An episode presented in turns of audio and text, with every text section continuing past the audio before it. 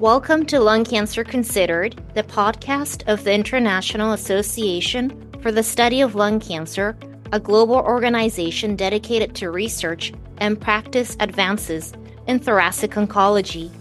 You can find all our podcasts on SoundCloud, Spotify, and at islat.org in the newsroom. Today's episode of Lung Cancer Considered takes place entirely in Japanese to reach our global audience. I'm your guest host for this episode, Dr. Misako Nagasaka from the University of California, Irvine School of Medicine. ランキャンサーコンシダーのスペシャルバージョンへようこそ。普段は Steven Liu 先生と Narjust Flores 先生がホストを務められていますが、今回は日本語での収録となるため、私、カリフォルニア大学アーバイン校の長坂美佐子がホストを担当させていただきます。今日は全国そして世界でご活躍の坪井先生及び加藤先生にお越しいただいています。坪井先生は国立がんセンター東病院呼吸器外科で診療されています。坪井先生、今日どうぞよろしくお願いします。はい、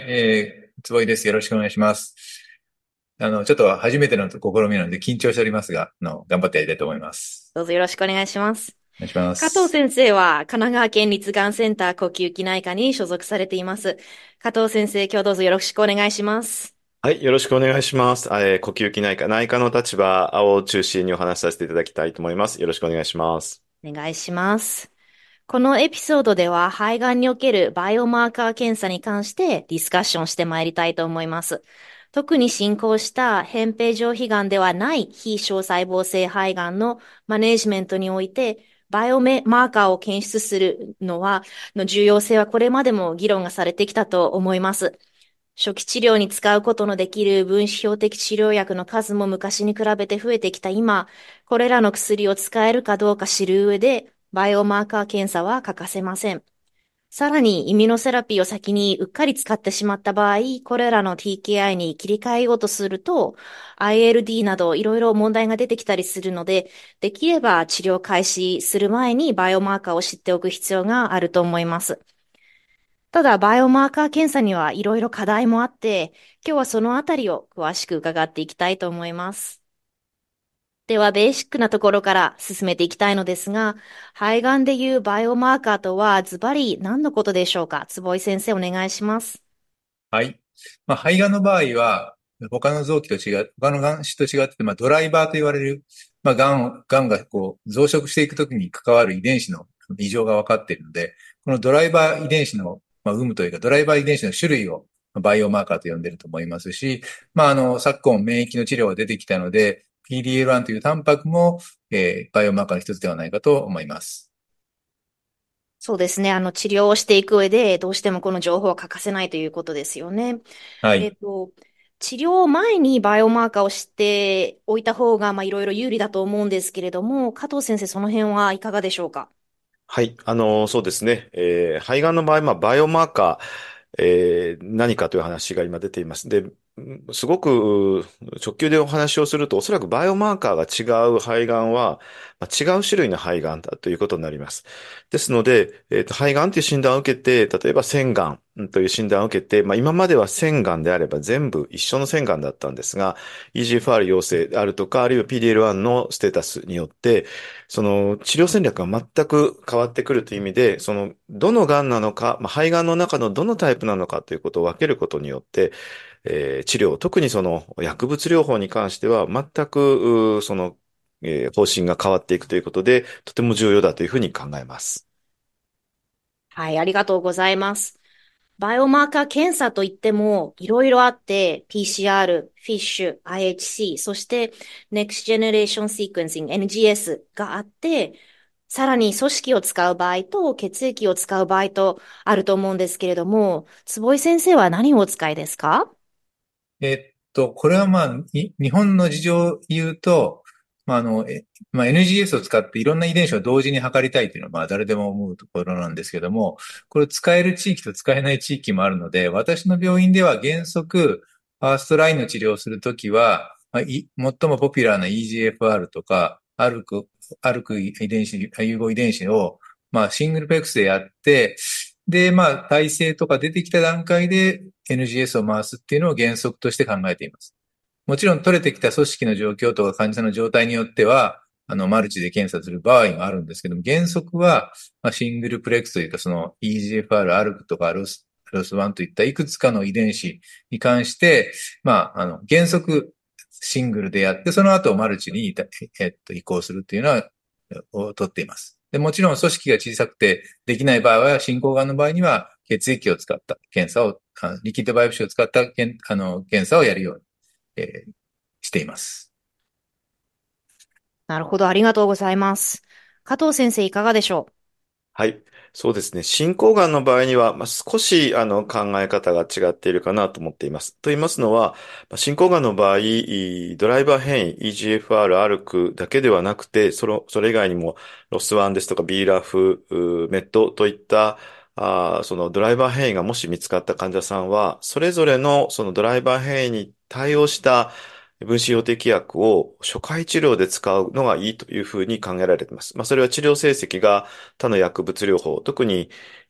抗がん剤ですね、細胞障害性抗がん剤よりも効果が高く長く効くということが分かっているので、そうすると、できるだけ、まあ、少なくとも今、日本の国内で承認されている薬剤がある、対応する承認薬があるドライバー変異に関しては、ぜひとも一回で調べたいと。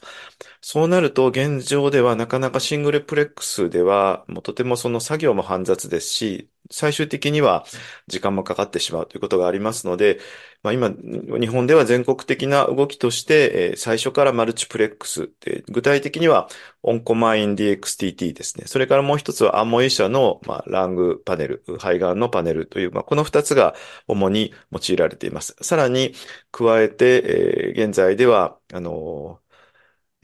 細胞診をですね、使った形での検査というのもというものもすでに保険償還をされるようになっていますので、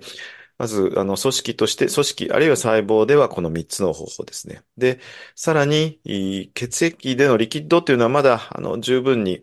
保険適用の点では障害がありますけども、オプションとしてはリキッドによるバイオプシーというのも出てきているかなというふうに考えます。それで十分な、まあ、組織が採取できない場合に限ってはシングルプレックスを行うことになっています。なるほど。どうもありがとうございます。内科の先生、外科の先生、それぞれのお立場でいろいろ違うと思うんですけれども、確かにアーリーステージの場合ですね、は、もしかしたらそのシングルプレックスで EGFR と ALK と PD-L1 ぐらいが分かれば、初期戦略ができるのかもしれないですね。で、NGS はいっぺんにたくさん調べることができるっていう利点はあると思うんですけれども、加藤先生おっしゃる通りに、その時間がどうしてもかかってしまうっていった点はありますよね。まあ、どのような検査にしても、バイオマーカー検査をしないといけない、やった方がいい。その辺は、みんなわかっているんですけれども、まあ、実際には日常診療っていろいろありますよね。時間がかかるとか、まあ、組織が足りない、もしくは全然ないとか、ペーパーワークが大変とか、いろいろ課題があると思うんですけれども、どういったことを、考えたらいいんでしょうかね。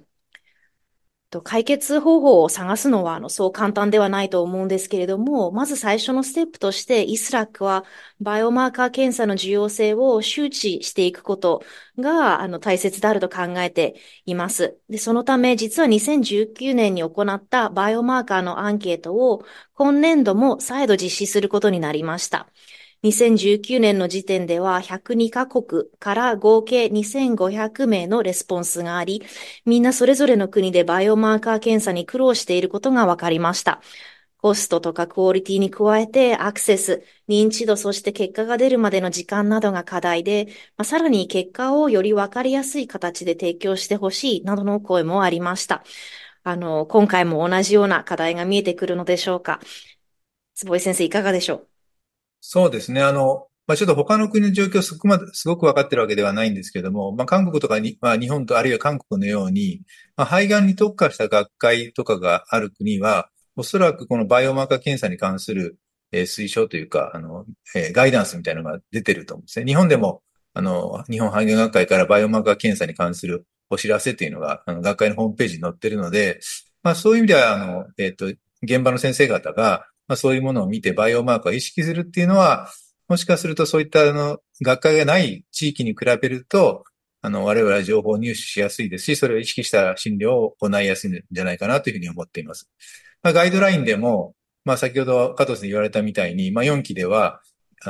ドライバー遺伝子があるかないか、あるいは PD-L1 が陽性か陰性かというところで、大きく治療方針が分かれることが分かってますし、それを示されているので、私たち実臨床では、極力、組織を取って、その、バイオマーカーを調べるということは、すべての施設が認識されていると思うんですけど、問題は人の問題ですね。そういう体制ができているかどうかとか、あるいはそう、やる検査を先生の技術が、それに伴って技術というか、まあ、言い方悪いかもわかりませんが、まあ、うまく細胞を取れる、テクニックをお持ちかどうかというところが、まあ、現場ではすごく重要ではないかなというふうに思っています。やはり消化器とか、皮膚の体表にあるような腫瘍に比べると組織採取が難しいので、その技術と、その組織、まあ、体制があることが一番重要ですけど、その次に、やっぱりそれを取る技術が、気管支鏡とか、まあ、針にしてもそうですけど、技術がないといけないというので、日本では日本呼吸器内視鏡学会とか学会ベースでいろんな、ハンズオンを行われてますので、まあ、それを通して、技術の、なんていうか、近点化というか、技術の向上が図れたら、より良い患者さんの状況で患者さんに情報を届けられるのではないかと個人的には思っています。アメリカではロボット気管支鏡が出てきて、小型の肺がんでもかなり診断率が上がっているので、日本でも、まあ、そういった新しい技術の導入っていうのも考えなきゃいけないのではないかと個人的には思っております。ありがとうございます。まあ、確かに、その、組織を、ゲットできないと何も始まらないといったところはありますので、体制を整えることは非常に大切かなと思います。加藤先生、いかがでしょうか？どのような課題がありますでしょうか？はい。そうですね。やはり日本、グローバルの、その国々によって違いがあるということは、各国の先生方とお話をして、痛感するところであります。まあ、今回はその日本に特化して、考えてみますと、日本では、まあ、コストという点に関しては、幸い、まあ、国民、日本のその保険制度の点で、ほぼ等しく日本中の患者さんが、アクセスが可能だということになります。それでも、まあ、一定の費用はかかるんですけども、いろいろな形のセーフティーネットも張られていますので、その患者さんが費用面のためにバイオマーカーにアクセスしにくいということは、まあ、他の国に比べると少ないんだろうというふうに予想されています。さらに、保険償還の下で、たくさんの検査が、まあ、検査の専門会社が各病院にアクセスできるという点も、まあ、日本の特徴かと思いますので、まあ、そういった形での、成功へのですね、道筋の比較的外部環境としては他国に比べていいだろうと思います。で、一方で日本では、その病院の中のマンパワー不足というのが、まあ、これは顕著だというふうに考えます。そうなると、これも、先生の、坪井先生のそのままのエコーになる話なんですが、その院内ですね、各施設の中でどのようにこの検査をスムーズに進めるか、ペーパーワークですとか、それからコミュニケーションといったことを、その都度しているとどうしても時間かかりますし、業務によってそれが後回しになってしまうリスクもあるので、いかにその肺がんにおけるバイオマーカー検査というのをルーチンワークに各ご施設の中で、検査部門、病理部門、それから、維持会計の部門、あるいはその他の医療チームですね、他のチームとのコミュニケーションということも含めて、いかにそのルーチンワークとして肺がんの患者さんが病院にいらっしゃったときに、組織を取る、それから、オートマチックにバイオマーカーを調べていく。もしもそのオートマチックに行かない場合には、いかに短時間で、その他のバイパスを使って、他の方法をアメンドメントしていくかっていうようなことが、システムに落とすことが、まあ、日本の少ないマンパワーの中で高い成功を得るために必要なことだろうなというふうに考えていますし、今回のアンケートで、そういった国による差が分かってくることで、国内での課題がよりクリアになることを楽しみにしています。そうですね。どうもありがとうございます。私は日本での診療経験がほんと3、4年しかないんですけれども、それでも、結構あらゆることが、医者や看護師の、頑張りによって、こう、前に進むことができるような感じの体制であることが多くて、こう、システムがすごく整ってるなっていう風な印象を受けたことがあんまりないんですよね。そうですね。はい。そこは本当に日本の先生方がものすごく頑張っていることはポジティブにも捉えられますが、例えば何か、数年間 COVID でいろいろな形のその呼吸器診療、肺がん診療、日本では肺がん診療は多くの場合、呼吸器内科、呼吸器外科医が専門の立場で行っていますので、そうすると、例えば感染症対策にすごく時間を取られると、どうしてもバイオマーカー、肺がんのバイオマーカーせずとももうとりあえず治療できるじゃないかっていったような、そのショートカットな考え方ってやっぱり生まれてきてしまうので、いかにそのマンパワーによらない形の仕組みを作っていくのかっていうのは本当に日本における大きな課題だというふうに思いますし、それはぜひそのアメリカでどうしているのか、あるいは他国でどうしているのかっていうのを学びたいなというふうに考えております。そうですね。あとはさっき、はい、お願いします。さっき加藤先生がおっしゃったみたいに、コマーシャルベースで、検査会社っていうのは結構発達はしてるんですけど、やっぱりそこではやっぱり時間を要するというところでは、海外に比べていいのかもわかりませんが、実臨床においてはそこも一つのネックになっているかなというふうに思います。コマーシャルの方が時間がかかるということでしょうか？コマーシャルに出して、そうですね。病院によると思いますけど、たくさん出してる病院は多分、そんなに問題にはならないんですけど、検体が少ない施設では、おそらく毎週出すわけではない場合には、多分、少し時間かかってるのではないかなというふうに個人的には思います。まとめてみたいな形になっちゃうんですね。はい。採血でさえ、外注してるクリニックとか施設だと、1日2日時間かかるので、同様に組織の評価っていうのも時間かかってるように、個人的には思っています。ですので、私も加藤先生も、がんセンターという、専門施設にいるので、あまり実臨床ではその不便さを感じたことがないんですけど、もしかすると、地域の先生というか、都市部じゃない先生方は、そういった、ところを感じられてるかもしれません。なるほど。ありがとうございます。現状を、伺いたいんですけれども、日本では、何かの先生がバイオマーカーをオーダーされてるんでしょうか？診療されてる先生なのか、病理の先生なのか、それぞれ施設によって違うのか、どういった状況なんでしょうか？はい、そうですね。それは、特に、日本では気管支鏡検査を行います。で、ほとんどの場合は、肺がんを疑って気管支鏡検査をするのは、呼吸器内科医、場合によっては内視鏡の専門医がいる施設もありますけれども、ほとんどの場合には外来診療で患者を担当している呼吸器内科医がそのまま気管支鏡を行います。で、そこで検査の病理のオーダーをするんですが、もともとは病理オーダーは病理だけですね、そのヒストロジーだけを見て、で、そのレポートが返ってきた後で、バイオマーカーの、また改めて伝票を作成して、そのバイオマーカーのための、病理組織の切り出しを病理部門に依頼をして、それが検査会社に流れるというのが元々の流れでした。しかしこれもう何度も何度も往復があるために非常に時間がかかるということで、オンコマインが日本に導入された後、全体的にはですね、まず肺がんの診断をする、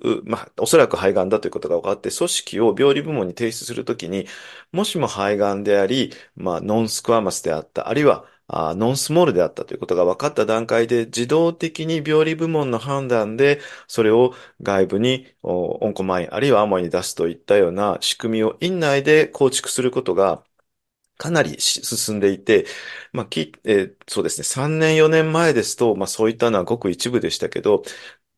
最近は多くの病院でもう気管支鏡をして伝票は最初の段階で作成する。つまり、次のディシジョンは病理部門でできるという仕組みを導入されているところがかなり増えてきています。おそらく過半数だろうと思います。なるほど。ありがとうございます。それ病理伝票といいますか、依頼表みたいなのは、呼吸器内科の先生が書くんでしょうか？そうですね。呼吸器内科が書く場合が多いですが、逆に小さな病院で、もう本当に少人数で病理のチームともう内科のチームが一緒にしているようなところでは、病理部門の先生が書いて、くださるところもあるとは聞いています。ただ今、ややこしいのは、複数のオプションが増えました。オンコマイン、それから、アモイの肺がんパネル、あとコンパクトパネルといったようなもので、どれが適切かっていうのを、選ぶ際に外部に出すときには全部伝票が違うので、それを呼吸器内科が全部作るところもありますが、逆に病理部門でもそれを一番取れた細胞の癌細胞の量に応じて選ぶセレクションと伝票作成も病理部門がするといったような動きもあると聞いています。なるほど、ありがとうございます。はい。いいですか？もちろんです。はい。加藤先生、呼吸器内科と断言されたんですけど、はい。呼吸器内科の先生がたくさんいらっしゃる地域はいいんですけど、いらっしゃらない地域もあって、そうですよね。もともと歴史的に外科の先生が肺がんの治療、診断から治療、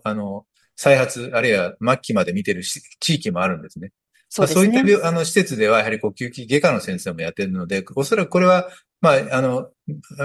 米国で言えば、パルモロジストって、いわゆる本当の呼吸器内科医と、腫瘍内科医と、あと呼吸器外科医が、まあ、日本では、3社が、この気管支に関わっているのではないかと思いますし、私の病院では、針生検も、バイオマーカー検査で出すことがあるので、放射線のインターベンションの先生が、またこの検査に関わられます。で、検査のオーダーはやはり、まあ、そこは、先ほどの話があったように、病院によって違っていて、おそらく診療側が出す場合もあるし、病理の先生が、ご自分の判断で出していただける場合と両方あるのではないかと、個人的には思っています。なるほど、ありがとうございます。アメリカも、施設によっていろいろ違うと思うんですけれども、一つ、日本から来て、違うなって思うのは、結構医者以外の職種が多くあって、で、それぞれに結構いろんな権限があって、例えばナースプラクティショナーですとか、フィ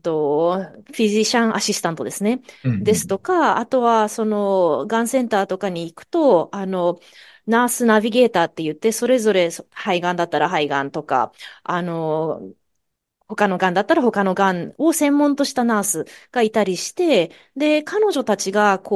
積極的に伝票を書いてくれるんですよね。なので、その点はすごい、こっちに来て助かるなって思うことがあります。そうですね。その点に関しては、日本は本当に、これはもう肺がんのレベルを超えてですね、法律によって様々な医療行為が、医師でなければいけないというふうに解釈されるところがあって、本当に伝票一つ取っても、医師から他の職種に業務を移行するということに大きな困難があって、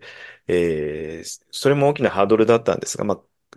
今年度ですね、2024年度から、まあ、日本全国で医師の働き方改革という、まあ、これは政府主導での、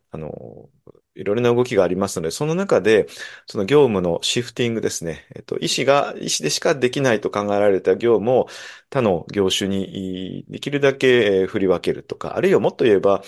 オートマチックなことはできるだけ IT を利用するといったような動きが、まあ、これから始まっていくので、日本でもそういった業務分担というのが進んでほしいなというふうに思っています。それともう一点、先ほど、誰が伝票を書くかというところで、業務のシフトの話に戻るんですが、病理医が、大きな、例えば本当に、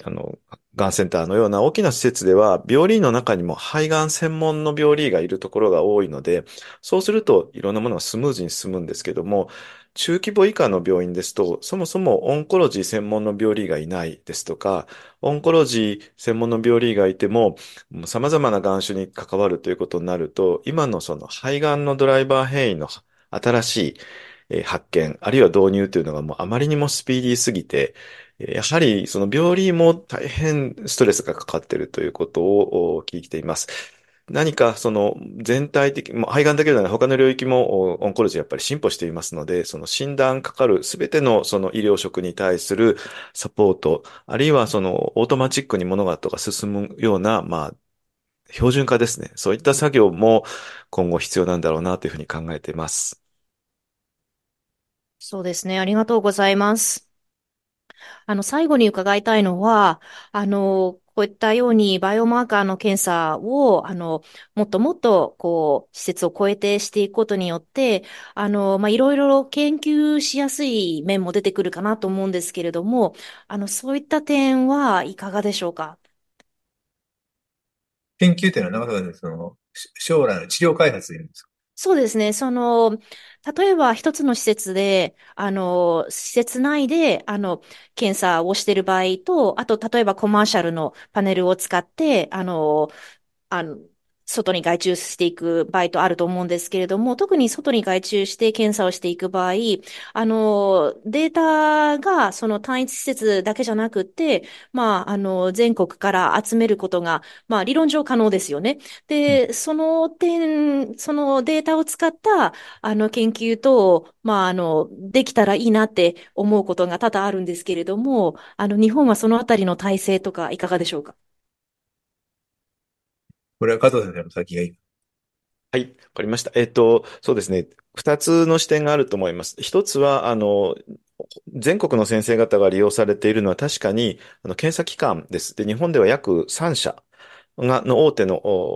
検査会社が全体のデータを扱っていますので、その3社と、それからアカデミーですね、肺がん学会のようなアカデミーが共同してデータベースを作っていこうという動きはあります。ただその場合に同意を取得するために、各施設での患者さんからの同意を取得するということが先決なんですけれども、現在肺がん学会で、全国の施設、それから検査会社が共同でバイオマーカー、の疫学的な調査を進めるということが進んでいますので、これは日本の制度ですね。いろんな制度のメリットだと思います。他の国に比べて比較的統一されたユニバーサルな仕組みが国内にできているメリットだというふうに考えています。で、もう一点は、組織がやはりなって、さらに分子生物学的なサポートっていうことになりますと、今一番大規模なのは、国立がんセンター東病院が中心になって行っていただいている LC スクラムのプロジェクトだと思います。LC スクラムのプロジェクトはすでに過去数年で今1万名以上の患者さんからのデータが集まっていまして、組織も保管されていますので、その中で実際数々の研究がなされています。また、製薬企業と共同で新しいバイオマーカーの開発、コンパニオン診断の開発といったようなことにも、その LC スクラムでご協力いただいた患者さんたちのがん組織というのは役立っていますので、これはまさにこれから情報発信がどんどん進んでいくところではあるんですが、これも日本国内での過去5年、あるいは10年ぐらいの、努力のですね、結晶というのがこれから実を結ぶ段階かなというふうに思います。ありがとうございます。田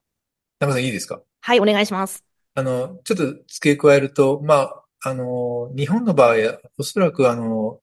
研究という視点で、この検査を今までやってきていないので、今、加藤さん言われたみたいに、学会ベースか、あるいは施設ベースか、あるいは治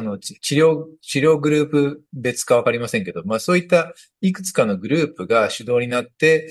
診断、組織を取る段階から同意書を取って個人情報を共有するっていうことを、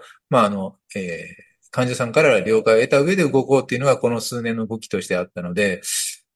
現場ではなかなかそういうグループに入ってないところの先生方の情報を集め切るっていうのが多分難しいのが今の日本ではないかと思うんですね。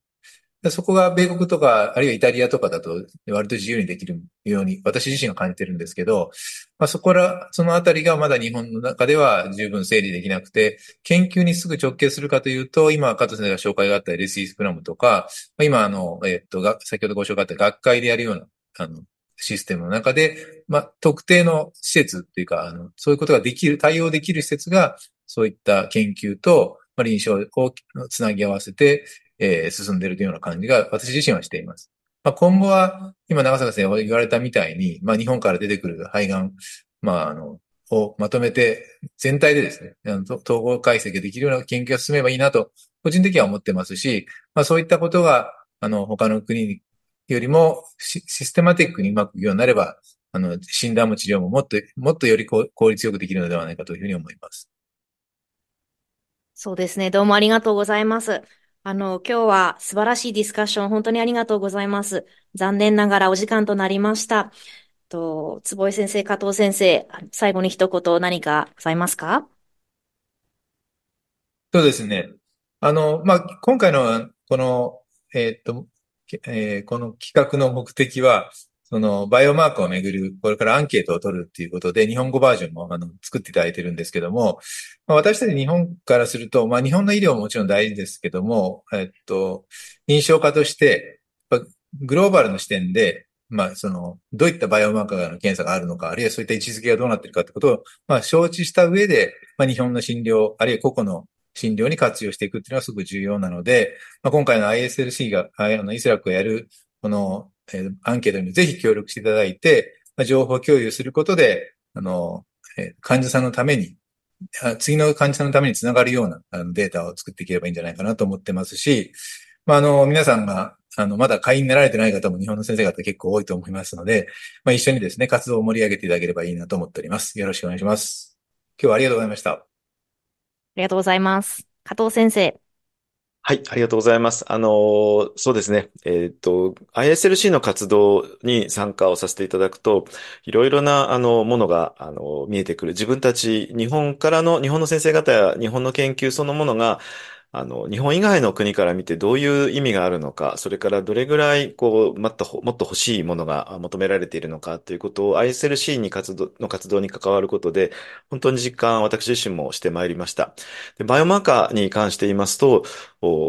バイオマーカーの研究というのはアメリカが圧倒的に先んじていたように思いますが、その後、日本ならではのですね、小さな国の、その小さな国にたくさんの患者さん、それから先生たちがいらっしゃる中で、まとまる力っていうのが日本の特技だったように思います。それがこのバイオマーカー研究でもいろいろな形で日本からのデータっていうのは海外にも貢献しているように思います。で、